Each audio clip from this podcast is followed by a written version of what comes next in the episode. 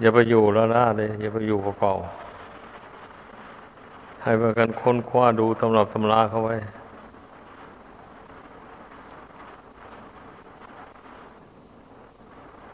ต้องให้มีความรู้ติดตัวนะผู้อยู่ประพฤติพรหมจรรย์ในพุทธศาสนานี่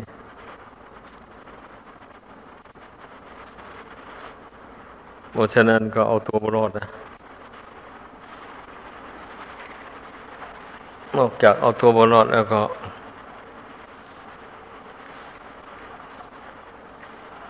ถ้าหากว่าอยู่ไปได้ก็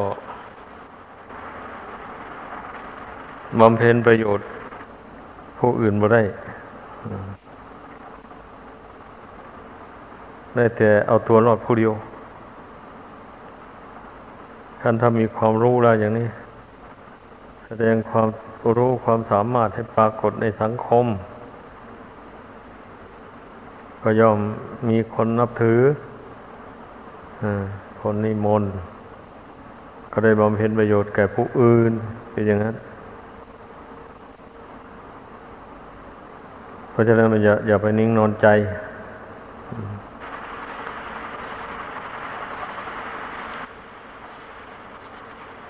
อย่าไปเกียจคร้านดูตำรับตำราแล้วเมื่อยังหนุ่มยังแน่นตาก็ยังดีดูเข้าไปหลายครั้ง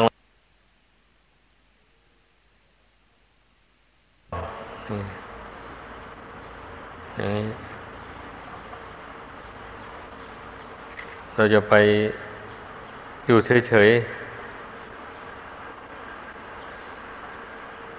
อยู่เฉยๆไม่สนใจความรู้ให้กว้างขวางออกไปมันก็ไม่ได้ประโยชน์กว้างขวางนะเขาว่าอย่างนั้น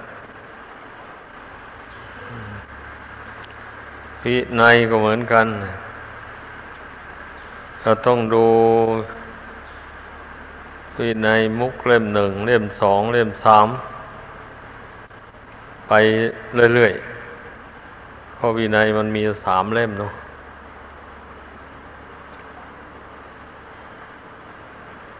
ให้มันรู้เรื่อง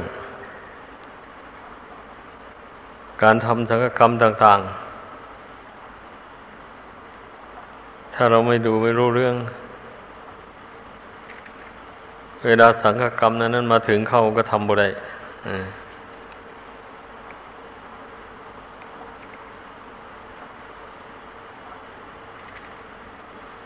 ทั้งดูด้วยแล้วก็ทั้งท่องเอา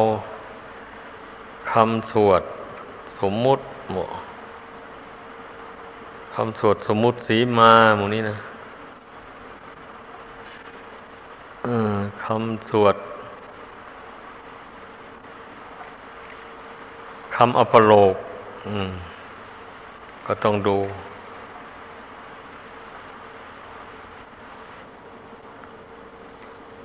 แล้วก็ในกรรมอื่นๆการอุปสมบทอะไรพวกนี้นะเราต้องดูให้เข้าใจให้เผื่อว่าเป็นผู้รักผู้ใหญ่นานไปได้เข้าใจวิธีการบวชนี่แหละการสืบศาสนาเนี่ยมันก็ต้องต่อกันไปเรื่อยๆเราจะไปนึกว่าไอ้เราผู้น้อยเพื่อนผู้ใหญ่ทำแล้วก็แล้วไป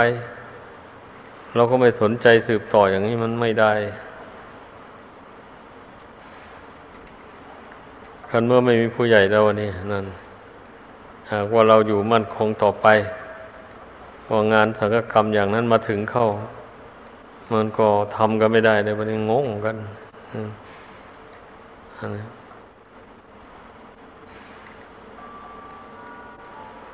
เพราะฉะนั้น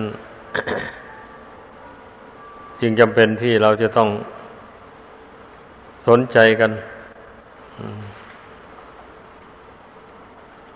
หลวงปู่นี่จังแต่ยังหนุ่มยังแน่นโอ้สนใจเรื่องธรรมเรื่องวินัยต้องดูตำรับตำราเรื่อยตำราในนิทานธรรมบทในมงคลที่ปณีอะไรพวกนี้นะ เราดูไว้รู้เรื่องราวของความเป็นมาของพระสาวกหรือของอุบาสกอุบาสิกาบางคนบอกอันนี้มันเป็นการประกอบธรรมเทศนาเมื่อเรารู้เรื่องราวคนแต่ก่อนหากว่าได้มีโอกาสได้แสดงธรรมอย่างนี้บรรยายธรรมไปถึงเรื่องที่ควรจะยกเอาเรื่องของบุคคลมาเปรียบเทียบมาเป็นกำลังใจของผู้ฟังเราก็ยกออกมา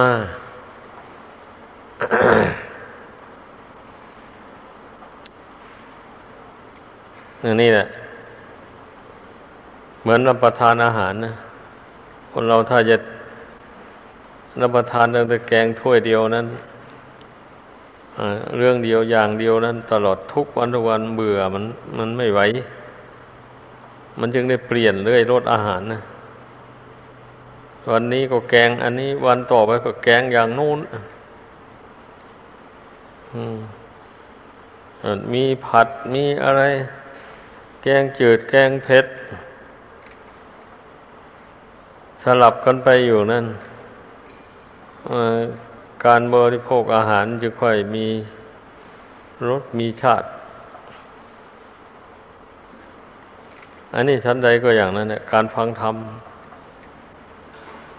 ไอ้เหตุที่คำสอนของพระพุทธเจ้าจะมีมากมายอย่างนั้นก็เพราะเหตุว่าเพื่อพระองค์ก็เพื่อปรับปรุงรสแห่งธรรมเทศนาให้มันเข้ากันกับผู้ฟังให้ได้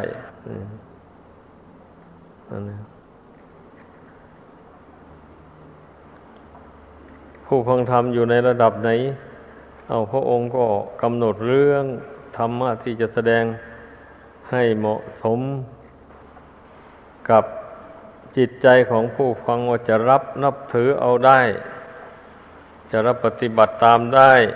นำมาแสดงอย่างนี้แหละเช่นพระองค์แสดงแก่ภิกษุรูปหนึ่งภิกษุนั้นบวชมาแล้วก็บวชกับหลวงลุงอันนี้ลุงของตนเป็นอุปัชฌาย์บวชแล้วก็ศึกษาเราเรียนธรรมวินัยกับหลวงลุงแล้วก็ได้กี่พรรษาก็ไม่รู้ท่านไม่บรรยายไว้แล้วก็ลาไปจำพรรษาที่อื่นกับเพื่อนภิกษุองค์หนึ่งออกพรรษาแล้วเขาถวายผ้าวันนี้ก็ได้ผ้าจีวรมาไอ้ส่วนตนเองนั่นก็มีอยู่แล้วแต่นึกถึงอุปัชฌาย์เราจะเอาผ้านี้ไปถวายอุปัชฌาย์คันเมื่อเที่ยวไปหาอุปัชฌาย์ไปตามพบแล้วก็น้อมนำจีวร นั้นเข้าไปถวายอุปัชฌาย์อุปัชฌาย์ไม่รับเพราะว่าตัวท่านเองก็มีพอใช้อยู่แล้วเธอนั่นแหละเอาไปใช้ซะผมก็มีอยู่แล้วผมจะขอถวายท่านพระอุปัชฌาย์เพื่อตอบบุญแทนคุณบูชาคุณอุปัชฌาย์ก็ไม่ยอมรับท่านอุปัชฌาย์นั้นเป็นพระอรหันต์เห็นเมื่อท่านอ้อนวอนอย่างไรท่านก็ไม่รับแล้วก็บีบนวดให้ท่านนวดไปนวดมาก็มานึกขึ้นในใจนึกน้อยใจเรานี่อุปัชฌาย์ของเรานี่เป็นทั้งหลวงลุงเป็นทั้งอุปัชฌาย์เมื่อเราเคารพนับถืออย่างนี้เราถวายทายทานท่านก็ไม่รับท่านไม่รับอย่างนี้เราจะเอาผ้านี้ไปขายแล้วก็จะซึกไปเอาเงินเหล่านี้ไปซื้อแม่แพะมาเลี้ยงแพะขายแพะได้เงินไปแต่งเมียได้เมียมาแล้วเดี๋ยวก็จะได้ลูกคนหนึ่ง แล้วก็จะพาเมียขึ้นนั่งเกวียนนั่งล้อนั่งเกวียนกับลูกคนเล็กพามากราบอุปชาคิดไปถึงตรงที่นั่งล้อนั่งเกวียนมาก็ผัดเปลี่ยนกันเมื่อถึงเวลาตนเองอุ้มลูกก็ให้เมียขับล้อเกวียนวันนี้ก็มานึกคิดไปว่าถ้าหากว่าภรรยาเนี่ยมันเล่นไม่ซื่อต่อเราเราก็จะเอาประตักนี่ตีหัวมันเลยว่างั้นในขณะนั้นท่านองค์นั้นถือพัดวีอุปชาอยู่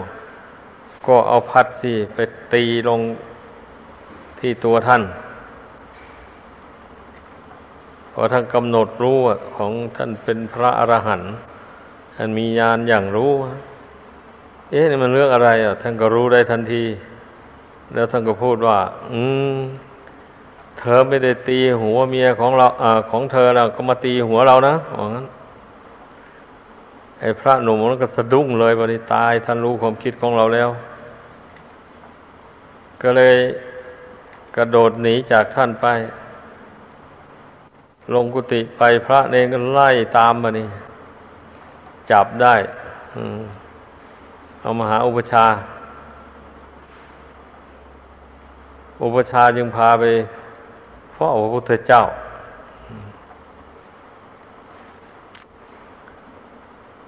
แล้วก็ไปทูลเรื่องราวที่เป็นมานั้นถวายพระพุทธเจ้าพระพุทธเจ้าจึง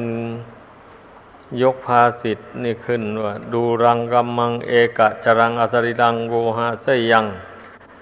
เยจิตตังสัญญเมตสันติโมกขันติมารบันธนาซึ่งแปลเป็นใจความว่าปกติของกิจนี่มีดวงเดียวแต่มันเที่ยวไปไกลไม่มีรูปร่างมีถ้ำคือร่างกายเป็นที่อาศัยผู้ใดจักสำรวมจิตใจของตนให้ดีผู้นั้นจักพ้นจากบ่วงแห่งมารดังนี้เมื่อพระองค์แสดงธรรมบทนี้จบลงพระองค์นั้นก็ได้บรรลุโสดาปัตติผล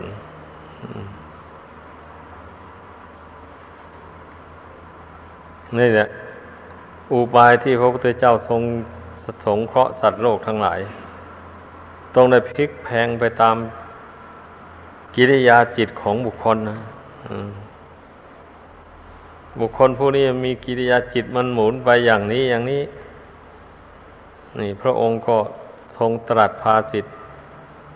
ให้มันเข้ากับเรื่องกิริยาจิตของผู้นั้นเหมือนอย่างภิกษุหนุ่มองค์นี้แหละแกปล่อยจิตใจให้เลื่อนลอยไปทั่วปรุงแต่งไปสร้างบ้านสร้างเรือนอะไรมีเมียมีลูกอะไรขึ้นมานู่นพระองค์เจ้าจึงตรัสว่าจิตทับปกติของจิตนี่มีดวงเดียวนอกนั้นเป็นแต่อาการของจิตทั้งหมดแต่จิตแท้ๆเรามีดวงเดียวเท่านั้นแหละนอกนั้นท่านเรียกว่าเจตสิกแปลว่าความคิดนั่นเองแหละถ้าพูดง่ายๆมันคิดไป 108,000 อย่างนี้นะความคิดนั้นเลยเป็นกุศลบ้างเป็นอกุศลบ้างเป็นอัพยากตาธรรมเป็นกลางๆไม่ใช่บุญไม่ใช่บาปบ้างไอ้ความคิดนี่นะมันก็มีอย่างนี้แหละแต่มันมีจิตดวงเดียวแต่ความคิดมันมีเยอะแยะขอให้เข้าใจเพราะฉะนั้นเมื่อเราทำจิตดวงนี้ให้สงบลงไปได้แล้วเจตสิกคือความคิดเป็นไป 108,000 อย่างอันนั้นมันก็สงบลงเพราะว่าความคิดทั้งหลายมันเกิดจากจิตดวงเดียวนี้ ไม่ใช่เกิดจากที่อื่นดังนั้นนะให้พากันตั้งใจให้ค้นหาจิตดวงเดียวให้พบมันจะพบได้ก็เพราะว่ามันวางอารมณ์ภายนอกวางความคิดความนึกต่างๆลงไปหมดไม่คิดส่งไปในอดีตอนาคตเพ่งอยู่ในปัจจุบันอย่างเดียวพอจิตมันละอารมณ์ต่างๆที่มันยึดถือไว้ออกไปหมดมันก็เหลือจิตดวงเดียวความรู้อันเดียวตั้งมั่นอยู่ภายในมีสติกำกับอยู่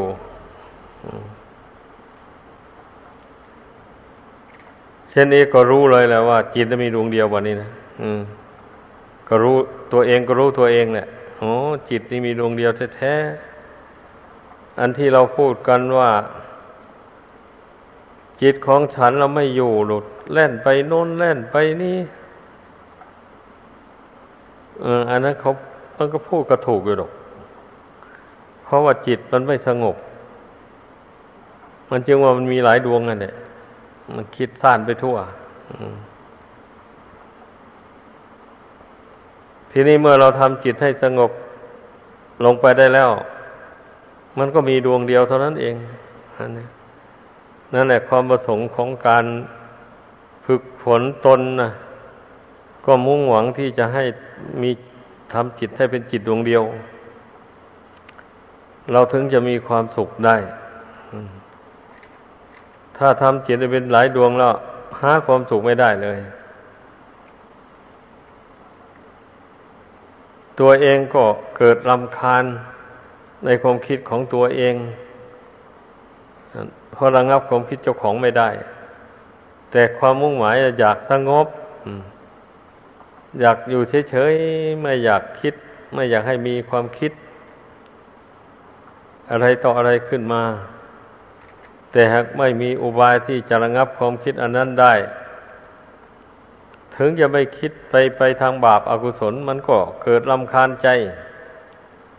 นี่แหละการปล่อยจิตให้คิดซ่านไปทั่วนี่ไม่มีความสุขมีแต่ความรำคาญใจดังนั้นนะพระพุทธเจ้าก็จึงได้ทรงสอนให้เจริญอานาปานสติอย่างที่เคยพูดมานั่นแหละตั้งสติเพ่งลมหายใจเข้าออกมีวิธีเดียวเท่านี้ที่ทำใจให้สงบเป็นหนึ่งลงไปวิธีอื่นไม่มีเช่นบริกรรมพุทโธอย่างนี้ก็ใจสงบลงไม่ได้ถ้าเมื่อจิตพุ่งซ่านอยู่แล้วพุทโธมันก็พุ่งออกไปข้างนอกนู่นมันจะไม่อยู่ในปัจจุบันเลยมันเป็นอย่างนั้นแต่คิดเรื่องกรรมฐานอย่างอื่นใดก็เหมือนกันแหละคิดไม่เห็นดอกเพ่งไม่เห็นถ้าจิตนี่มันว่าวุ่นอยู่แล้วมันคิดไม่เห็นดังนั้นก่อนอื่นท่านจึงสอนให้กำหนดรู้ลมหายใจเข้าหายใจออกนี่แหละก่อนให้จิตตรงนี้มันวางอารมณ์ภายนอกต่างๆหมดมันสงบอยู่ภายในได้แล้วอย่างนี้เราอยากจะเพ่งดูร่างกายส่วนไหนในละอวัยวะภายในนี่นะ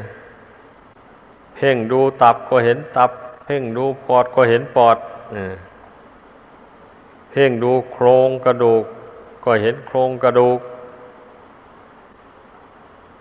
เพ่งดูลำไส้ใหญ่ไส้น้อยเพ่งดูหัวใจก็เห็นหัวใจเห็นลำไส้ในใหญ่ไส้น้อย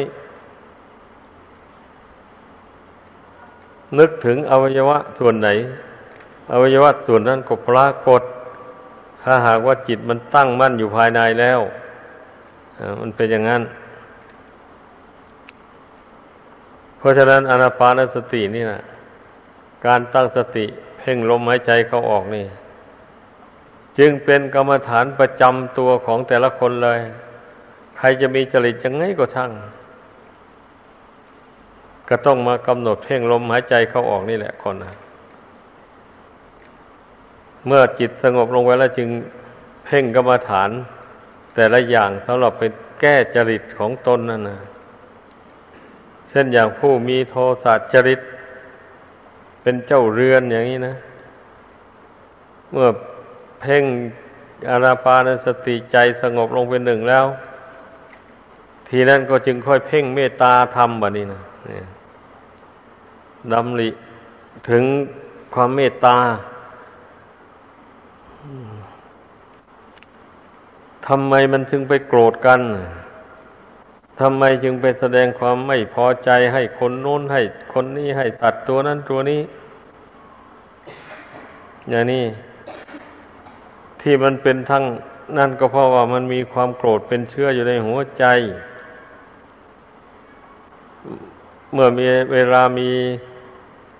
รูปเสียงกลิ่นรสอะไรกระทบกระทั่งเข้ามาถ้าเป็นรูปที่ไม่พอใจมันก็โกรธถ้าเป็นรูปที่น่าพอใจมันก็รักใคร่ยินดีอย่างนี้แหละถ้าหากว่าผู้ใดนึกถึงว่าจิตของตนนี่มันประวัติไปในความรักความใคร่มากเมื่อทำจิตให้นิ่งลงไปได้อย่างว่านั้นแล้วก็เพ่งร่างกายให้มันเห็นเป็นอสุภะอสุภังเน่าเปื่อยส่งกลิ่นเหม็นอะไรตามสภาพของมันให้อสุภะนิมิตนั้นมันปรากฏในใจแล้วมันก็จึงย้อนถามตัวเองที่ไหนที่ว่าตนรักใคร่รูปนั้นมันสวยยังไงมันสวยหรือเป็นอย่างนี้อย่างนี้นะเมื่อมันถามตนเองตนเองก็ตอบตัวเองได้ไม่มีสวยถ้าพูดตามความจริงแล้วเพราะว่าที่พอดูกันได้มีแต่หนังหุ้มอยู่ภายนอกเท่านั้นแต่ภายในแล้วไม่มีอะไรสวยแม้แต่น้อยเดียวเมื่อเป็นเช่นนี้ทำไมจะไปหลงรักหลงใคร่นักหนาหลงรักของโสโครกปฏิกูลไม่สมควรเลยท่านเมื่อผู้ใดสอนใจของตนเข้าไปบ่อยนี่มันก็ใจมันก็เห็นชอบตามปัญญาเนี่ยจริงร่างกายของคนเรานี่อาศัยหนังหุ้มสิ่งโสโครกไว้เฉยๆเหมือนอย่างส้วมอย่างนี้แหละส้วมไทยดูรูปร่างภายนอกเราสะอาดสะอ้านดีทำดีทาสงทาสีอะไรดีนี่คล้ายๆกับว่ามันสะอาดเต็มที่เลยอ่ะส้วมนั่นน่ะแต่ถ้าเราเพ่งเข้าไปในหลุมนั่นแล้วไม่มีอะไรสะอาดสักหน่วยเดียว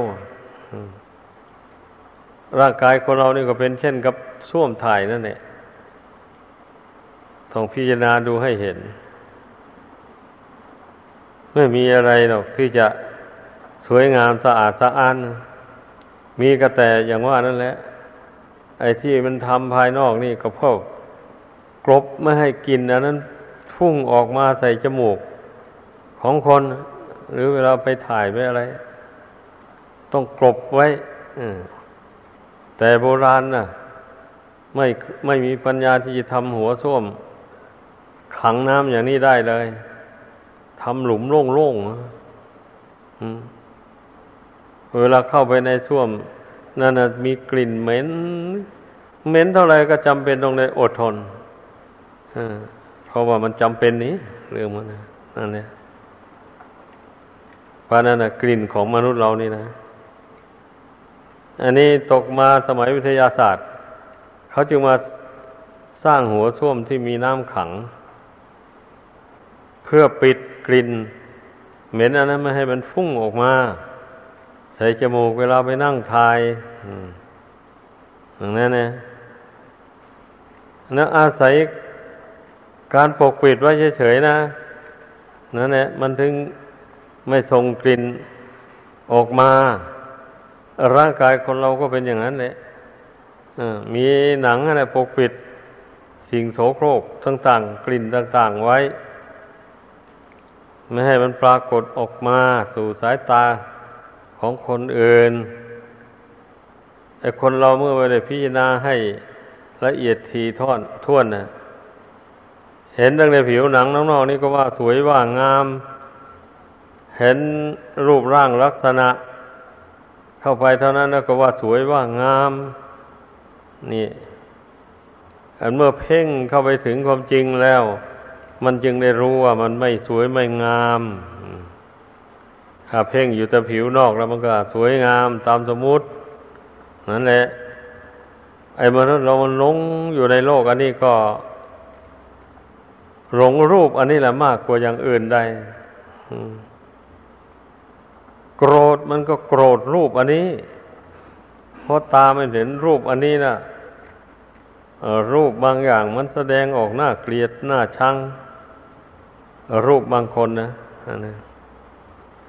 มันถึงโกรธถึงเกลียดขึ้นมาในใจนี่นั่นเองทีนี้ถ้าหากว่าผู้เจริญภาวนาเจริญปัญญาทำใจสงบแล้วเพ่งตรวจดูร่างกายสังขารทุกส่วนให้เห็นตามสภาพความเป็นจริงเสมอไปแล้วมันจึงได้เกิดความรู้ความเห็นขึ้นมาใหม่แบบนี้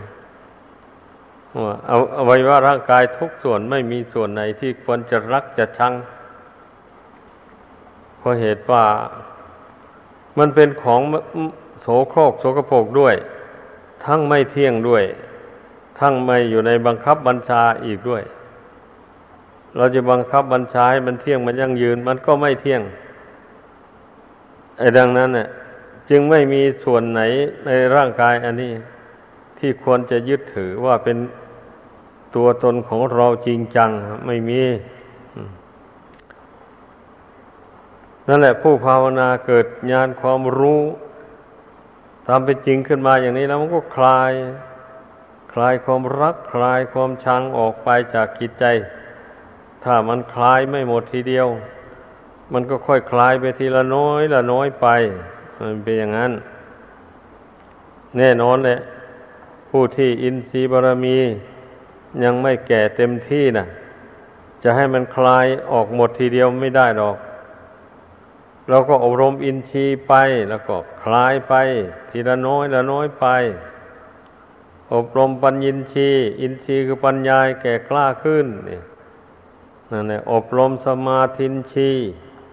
อินทรีย์คือสมาธิให้หนักแน่นให้แก่กล้าขึ้นไปอย่างนี้แหละอบรมสตินทรีย์อินทรีย์คือสติให้แก่กล้าโดยหมั่นนึกเข้ามาดูกายดูใจเสมอสตินี่นะไม่นึกไปทางอื่นให้มากอินทรีย์นี่แหละสำคัญนะวิริยินทรีย์ความเพียรถ้าบุคคลขาดความเพียรแล้วไอ้คุณธรรมอื่นๆก็เกิดขึ้นไม่ได้เป็นอย่างนั้นปัญญินทรีย์เส้นปัญญานี่ก็เกิดไม่ได้ถ้าขาดความเพียรพยายามเพ่งพินิจอยู่เสมออย่างนี้นะแล้วปัญญินทรีย์นี่ก็ไม่เกิดขึ้นได้นี่มันเป็นอย่างนั้นเพราะฉะนั้นน่ะสัทธินทรีย์ก็สำคัญน่ะอินทรีย์คือศรัทธาถ้าความเชื่อนี่มันอ่อนแอลงแล้วความเพียรก็อ่อนไปตามกันหมดสติก็อ่อนสมาธิก็อ่อนปัญญาก็อ่อนเนี่ยทำทั้งห้าอย่างนี้มันเนื่องถึงกันหมดเลยถ้อยที่ถ้อยก็อาศัยซึ่งกันและกันนั่นแหละรู้มันศรัทธานี่มันจะเป็นเบื้องต้นศรัทธานี่นะเพราะว่าเมื่อศรัทธาไม่เกิดแล้วความเพียรมันก็ไม่มีอย่างว่าเนี่ยที่เช่นเชื่อว่าทำดีได้ดีทำชั่วได้ชั่วอย่างนี้นะแล้วก็เชื่อว่าในใจของตัวนี่ยังละกิเลสไม่หมดยังจำเป็นต้องเพียรละกิเลสถ้าไม่เพียรภาคเพียรพยายามละกิเลสก็พ้นทุกข์ไปไม่ได้ไอ้ความเชื่ออย่างนี้นะเมื่อมันไม่เกิดขึ้นแล้วมันก็ไม่มีความเพียรนะอันนี้ มันนึกว่าตนอยู่ทุกอันนี้ก็พออยู่แล้วสบายอยู่แล้วไม่จำเป็นต้องไปทำความเพียรอะไรต่อไปอีกนี่ให้เข้าใจแท้ที่จริงแล้วนะทุกสิ่งทุกอย่างนะมันเกิดจากการกระทำทั้งนั้นรวมความลงแล้วนะความเพียรก็คือการกระทำนั่นเองเนี่ยเหมือนอย่างงานภายนอกนะทำนาทำสวนทำการค้าขายอะไรเนี่ยกว่าจะได้เงินมาแต่ละบาทแต่ละเบี้ยมันก็ต้องทำงานนะไม่เห็นแก่ความเหน็ดเหนื่อยเมื่อยล้าเพียรไม่ถอยมันก็ในที่สุดถึงเวลามันให้ผลการงานอันนั้นมันก็ให้ผลขึ้นมาอย่างทำสวนเนี่ยปลูกฝังพืชพันธุ์ลงแล้วเอาเพียรพยายามรักษาหญ้ารักษาศัตรูพืชเพียรพยายามใส่ปุ๋ยรดน้ำไปไม่ท้อไม่ถอยอย่างเงี้ยต้นพืชเหล่านั้นมันไม่มีศัตรูมาเบียดเบียนแล้วมันมีอาหารหล่อเลี้ยงลำต้นของมันเพียงพอมันก็เจริญงอกงามขึ้นเต็มที่ถึงการเวลามันก็ผลิดอกออกผลให้เจ้าของนี่เป็นอย่างนั้นมันเกิดจากความเพียรของมนุษย์ทั้งนั้นแหละสมบัติต่างๆในโลกอันนี้นะทีนี้หมู่มนุษย์ส่วนมากมันภาคเพียรพยายามแสวงหาแต่สมบัติภายนอกสมบัติภายในไม่สนนี่ขาดอันนี้เรื่องมันนะคันเอาไปอดทนภาคเพียรก็อดทนตั้งแต่หาแต่เงินแต่ทองเพียรพยายามหาแต่เงินแต่ทองเพียรพยายามหาแต่ลาภแต่ยศชื่อเสียงต่างๆอย่างนี้นะอันจะมาภาคเพียรพยายามโน้มเอาธรรมะเข้ามาสู่จิตใจน้อมสร้างธรรมะให้เกิดมีขึ้นในจิตใจนี่คนส่วนมากไม่ค่อยทำกันนี่นะเหตุดังนั้นมันจึงนานพ้นทุกข์นั่นแหละมีคนหมู่น้อยที่ภาคเพียรพยายามสร้างธรรมะให้เกิดขึ้นในใจอย่างที่แสดงมาแล้วนั่นนะสร้างศรัทธาความเชื่อให้เกิดขึ้นในใจอย่างนี้นะว่าเราเชื่อไหมว่าพระพุทธเจ้านั้นพระองค์ละกิเลสได้จริงๆอ่ะละกิเลสหมดจริงๆอย่างนี้เชื่อไหมอย่างนี้นะถามตัวเองดูอ่ะถ้าตนเองเชื่อก็มันก็ตอบตัวเองว่าเชื่อ 100% ทีเดียวอ่ะมีอะไรเป็นหลักฐานพยานว่าพระพุทธเจ้านั้นละอาสวะกิเลสได้หมดจริงๆก็มีพระธรรมคำสอนของพระองค์มีพระสงฆ์ผู้ปวดตามผู้ปฏิบัติตามพระองค์นั่นนะเป็นสักขีพยานบรรดานักปราชญ์ทั้งหลายในโลกนี้นะที่จะไปแสดงความคิดความเห็นทางธรรมให้ลึกซึ้งละเอียดสุขุมเหมือนอย่างพระพุทธเจ้าเนี่ยไม่มีเลยนั่นไม่มีในโลกนี้นะไปดูสิตำราใดๆก็ดีไม่มีถ้าหากว่าพระองค์ละกิเลสไม่ขาดหมดอย่างนั้นนะพระองค์จะไม่รู้ธรรมะอันละเอียดละออเลยแล้วก็พระองค์ก็คงจะหวนกลับไปเสวยราชสมบัติอีกถึงบวชแล้วก็ดีถ้าหากว่าพระองค์ละกิเลสไม่ได้อย่างนั้นอันนี้ก็เป็นสักขีพยานอันหนึ่งเพราะพระองค์ยังหนุ่มแน่นนี่ตอนเสด็จออกบวชก็อายุเพียง29 ปีเท่านั้นเองพอภาคเพียรพยายามไป6 ปีพอดีพระชนมายุก็35 ปีก็ได้ตรัสรู้เป็นพระพุทธเจ้าคนในโลกและอย่างนี้พระองค์ยังไม่หวนกลับไปหาราชสมบัติต่างๆตั้งแต่ตอนที่ภาคเพียรพยายามแสวงหาทางตรัสรู้อยู่โน่นน่ะหาทางตรัสรู้แสนยากแสนลำบาก ตั้ง6 ปีถ้าหากว่าอินทรีย์บารมีของพระองค์ไม่เต็มบริบูรณ์จริงๆเนี่ยคงจะท้อพระทัยคงจะหวนกลับไปเสวยราชสมบัติเป็นพระราชามหากษัตริย์ตามเดิมแต่นี่ถึงจะแสวงหาทางตรัสรู้ด้วยความยากลำบากอย่างไรก็ตามพระองค์ก็ไม่ย่อท้อปีที่6ก็ธรรมบารมีที่พระองค์ได้สั่งสมอบรมมาแต่อเนกชาติก็มาดลบันดาลให้พระองค์ได้รู้หนทางสายกลางได้แต่ก่อนนั้นพระองค์ดำเนินไม่ถูกทางสายกลางมักจะลำเอียงไปทางอัตตกิลมัฏฐานุโยคนั้นมากกว่ากามสุขันธิกานุโยคทรมานพระองค์เกินขอบเขตอดนอนผ่อนอาหารอะไรต่ออะไรเข้าใจว่าพระองค์คงบำเพ็ญแบบนี้มานานนะแต่ว่าหากไม่ถึงขนาดเท่านั้นหรอกอัน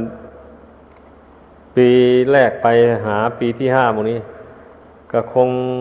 ทรมานพระองค์พอสมควรแต่ปีที่6นั่นแหละพระองค์เอาจริงๆอดนอนผ่อนอาหารจนยังเหลืออยู่เท่าเมล็ดงาในตำราทั้งเก่าไว้หมายความว่าวันหนึ่งฉันเท่าเมล็ดงานี่เท่านั้นแหละคราวนี้ร่างกายมันกระทูกผอมลง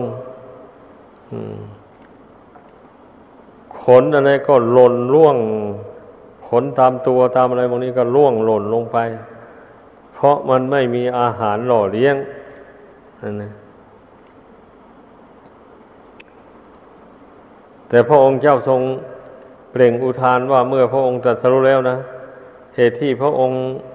แสวงหาทางตรัสรู้ได้แสนยากนี่เพราะกรรมวิบากที่พระองค์ได้ทำมาแต่คราวเป็นทิสาปาโมกอาจารย์ชาติหนึ่งสอนศิลปวิทยาให้กุมาร500พานักศึกษาไปเที่ยวในป่าไปเห็นพระฤาษีบิณฑบาตออกจากหมู่บ้านมาก็ไปว่าให้พระฤาษีเสียหายว่าพระฤาษีนี่ไม่ใช่ว่าจะเป็นผู้ดีอะไรไม่ใช่จะมีคุณธรรมสูงส่งอะไรบิณฑบาตมาจากชาวบ้านแล้วมาฉันแล้วก็นอนหาแต่ความสนุกสนานเอาเปรียบชาวบ้านนักบวชเช่นนี้นะมันสมควรจะฉันแต่ข้าวแดงแกงส้มพระอุมนั่นแหละควรจะนุ่งใบไม้แทนผ้านุ่งผ้าห่มของชาวบ้านอะไรก็ว่าไปอย่างนี้นะแล้วกรรมอันนั้นติดสอยห้อยตามพระองค์ไม่ลดละว่างั้นเลยเมื่อพระองค์เสด็จออกบวชแล้วกรรมนั้นก็ไปตามสนองสกัดกั้นไม่ให้พระองค์เจ้ารู้จักหนทางตรัสรู้สัมมาสัมโพธิญาณพระองค์ทรงแสดงอดีตชาติหลังของพระองค์ให้ภิกษุทั้งหลายฟังวันนี้เมื่อกรรมนั้นมันหมดลงจึงได้เกิดธรรมนิมิตขึ้นมาปรากฏเป็นพิน3 สายแต่ในตำราท่านไม่ได้กล่าวว่าเห็นรูปร่างของคนมาดีดให้ฟังหรือไม่ก็ไม่ว่าเพียงแต่ว่า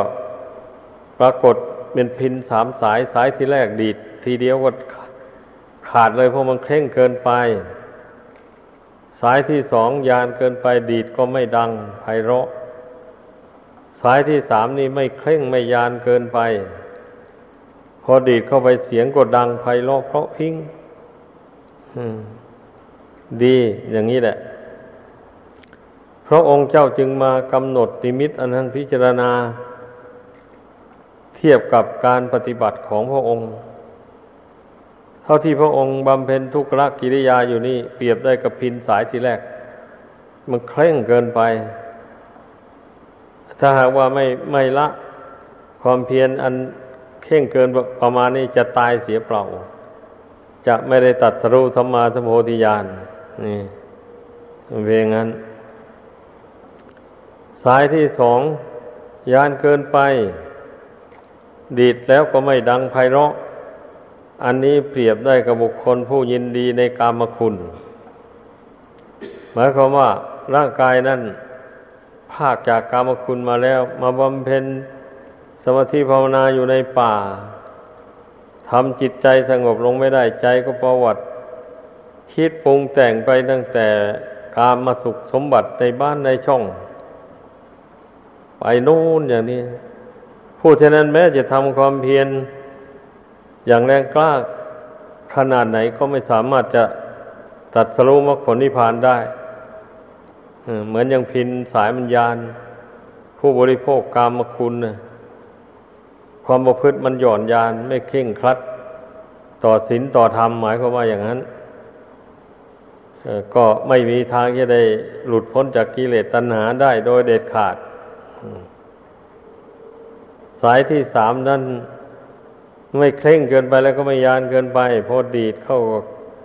เสียงดังไพเราะเพราะพิ้งดีนั่นเปรียบได้กับที่ทางสายกลางคือการปฏิบัติฝึกตนนี่นะให้มันพอดีการบริโภคอาหารก็พอประมาณอย่าให้มากอย่าให้มากเกินไปอย่าให้น้อยเกินไปการนอนก็อย่าให้มากเกินไปอย่าให้น้อยเกินไปนี่นะให้พอพักผ่อนร่างกายพอสมควรวันหนึ่ง 4-5 ชั่วโมงคืนหนึ่ง 4-5 ชั่วโมงก็พอแล้วอย่างนี้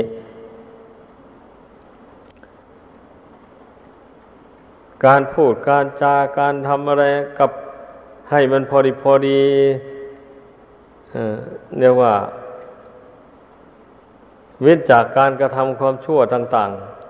ๆทางกายก็ดีทางวาจาก็ดี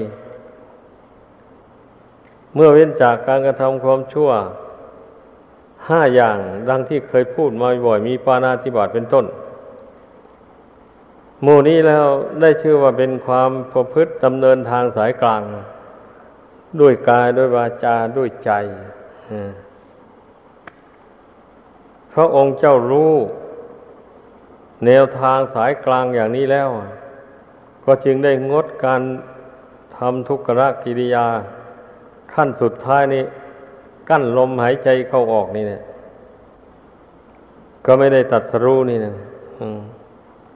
จะได้เกิดนิมิตมาบอกแต่พระองค์ก็คลายความเพียรเหล่านั้นบิณฑบาตมาฉันให้ร่างกายเป็นปกติแล้วพอดีก็เดือน6เพ็ญมาถึงเข้าพระองค์ก็จึงได้ดำเนินทางสายกลางทำจิตใจเป็นกลางวางใจเป็นหนึ่งอย่างที่เคยแสดงให้ฟังมาแล้วอยู่บ่อยๆนั่นแหละในที่สุดก็ได้ตรัสรู้สัมมาสัมโพธิญาณนี่แหละสักขีพยานไอ้ที่แสดงให้เห็นว่าพระองค์ได้ตรัสรู้เป็นพระพุทธเจ้าละสิ้นกิเลสจริงๆเพราะเรารู้ได้โดยธรรมเทศนาเมื่อผู้ได้ฟังพระธรรมเทศนาของพระองค์แล้วบางท่านมีบารมีแก่กล้าเต็มบริบูรณ์มาแล้วก็ได้บรรลุอรหัตผลทันทีแล้วขอบวชเลยอันนี้ก็เป็นสักขีพยานอันหนึ่งว่าพระองค์ได้ตรัสรู้ถ้าพระองค์ไม่ตรัสรู้ไปแสดงธรรมผู้อื่นฟัง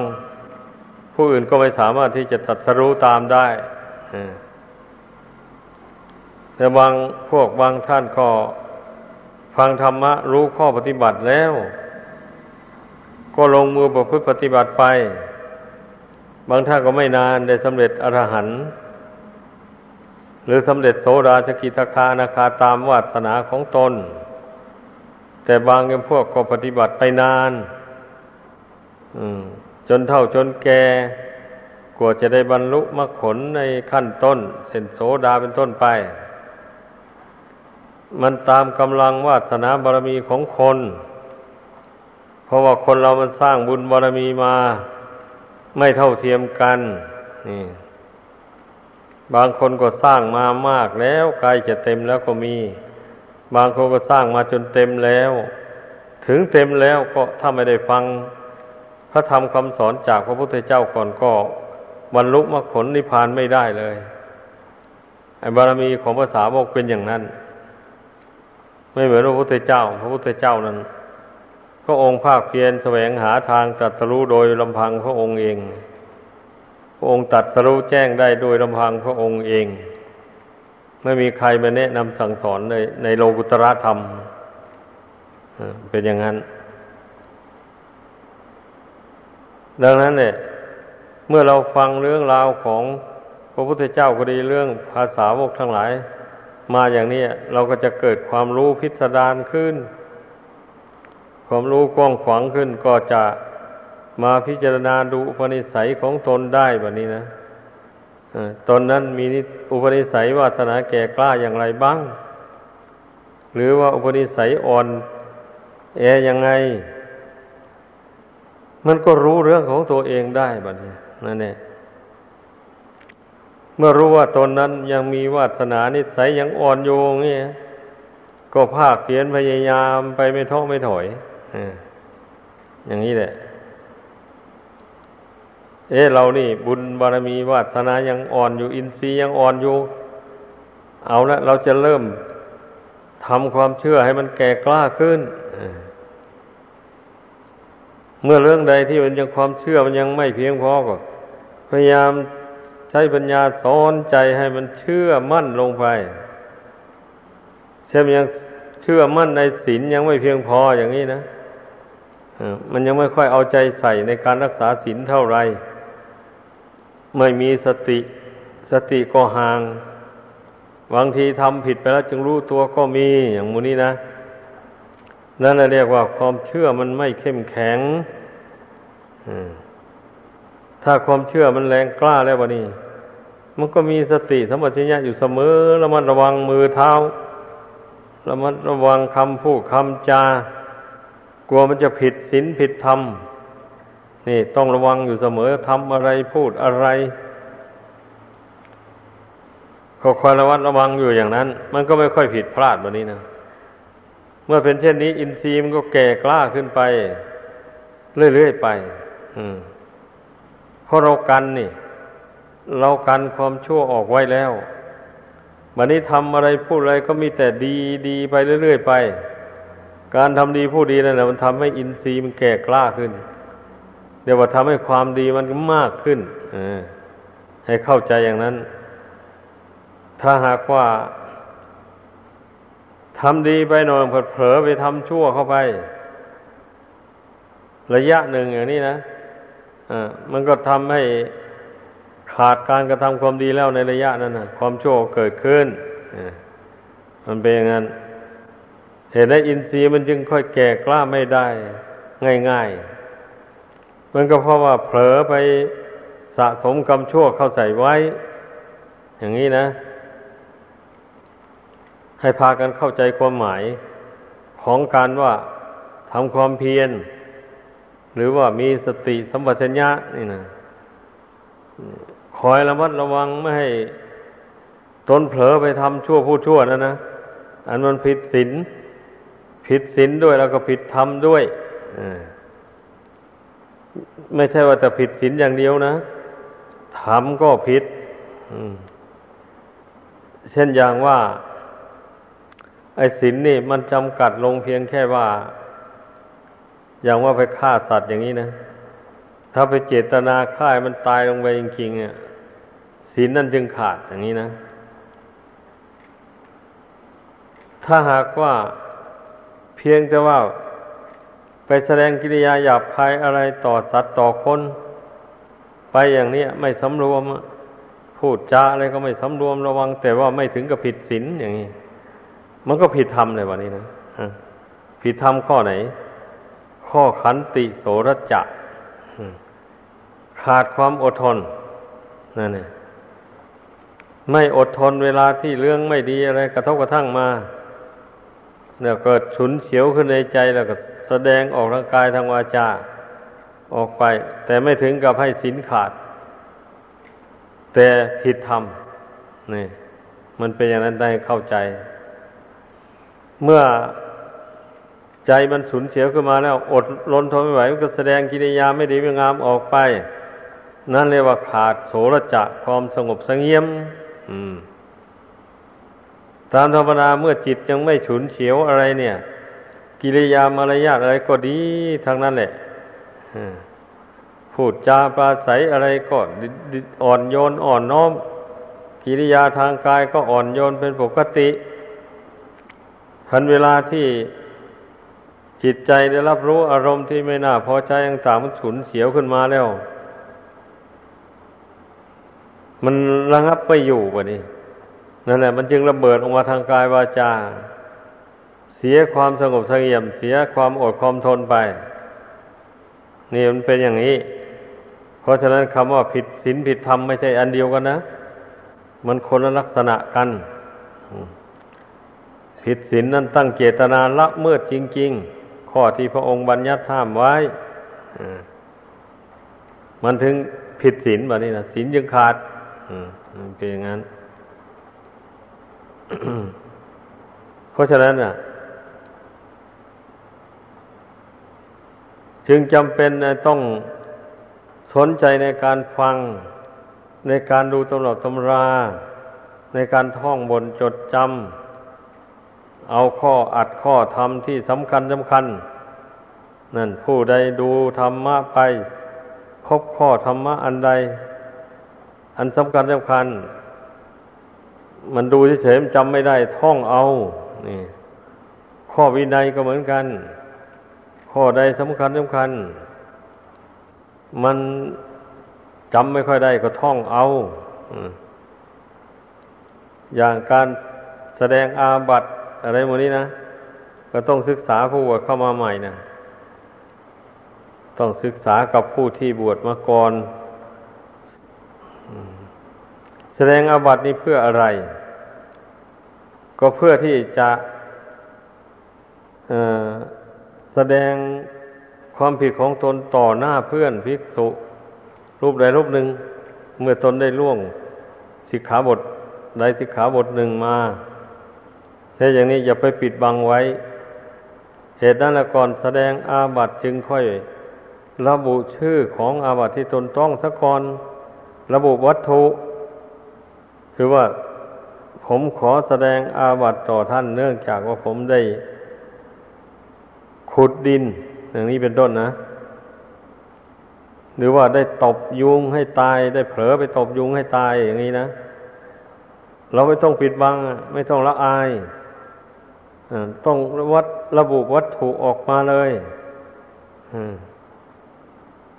เพื่อความบริสุทธิ์ต่อไปเมื่อเรา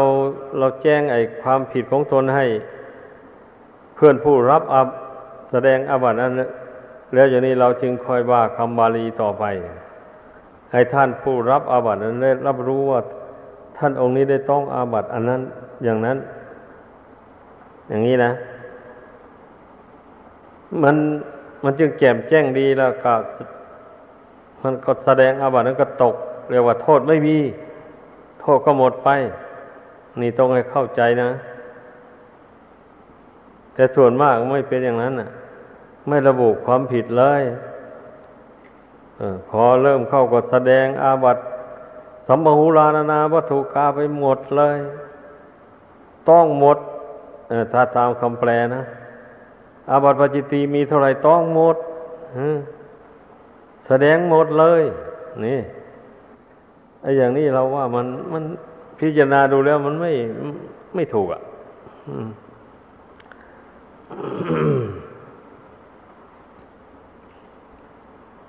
เหตุนั้นก็ต้องทบทวนดูก่อนแสดงอาบัติเรามันต้องอาบัติอะไรบ้างอย่างนี้นะถ้าหากว่าสงสัยอย่างเนี้ยก็บอกตรงๆเลยบอกเพื่อนผู้รับอาบัติให้ผมสงสัยว่าผมจะต้องอาบัติอันนั้นนะเมื่อสงสัยแล้วนี่ ท่านก็ปรับอวัตทุกกฎถ้าเพียงสงสัยเราก็แสดงอวัตทุกกฎอย่างนี้แหละแต่ถ้าไม่สงสัยว่าผมได้ต้องอาบัติข้อนั้นจริงได้ทำอย่างนั้นจริงนี่แสดงว่าต้องอาบัติปาจิตตีย์อย่างนี้เพราะขุดดินอย่างนี้หรือเพราะตบสัตว์ให้ตายอย่างนี้นะแล้วก็แสดงอาบัติปาจิตตีย์โดยตรงถ้าหากว่าขุดดินก็ขุดฟันไม้ก็ขุดฟันไม้สดนะไม่ยืนต้นอยู่ไม่นั่นนะแล้วก็ฆ่าสัตว์ก็ฆ่าอย่างนี้นะมันหลายตัวอย่างนี้ท่านเรียกว่าต้องอาบัติหลายตัวต่างวัตถุกันคำแสดงแล้วก็ว่าอหังพันเตสมุหูลานานาวัตถุกายโยปาจิติยาโยอปติโยอปนโนตาปฏิเดเสมิอย่างนี้แหละถ้าว่าต้องอาบัติตัวเดียวเพียงแต่ว่าตบยุงบ่สมมุตินะตบยุงหลงเผลอไปตบยุงให้ตายตัวหนึ่งอย่างนี้นะเราแสดงอาบัติก็รู้ว่าอหังพันเตเอกังปาจิตติยังอาปติงอาปันโนตังปฏิเดเสมิข้าพเจ้าต้องอาบัติปาจิตติตัวเดียวนี่ขอแสดงต่อท่านอย่างนี้นะขอท่านจงรับรู้ไว้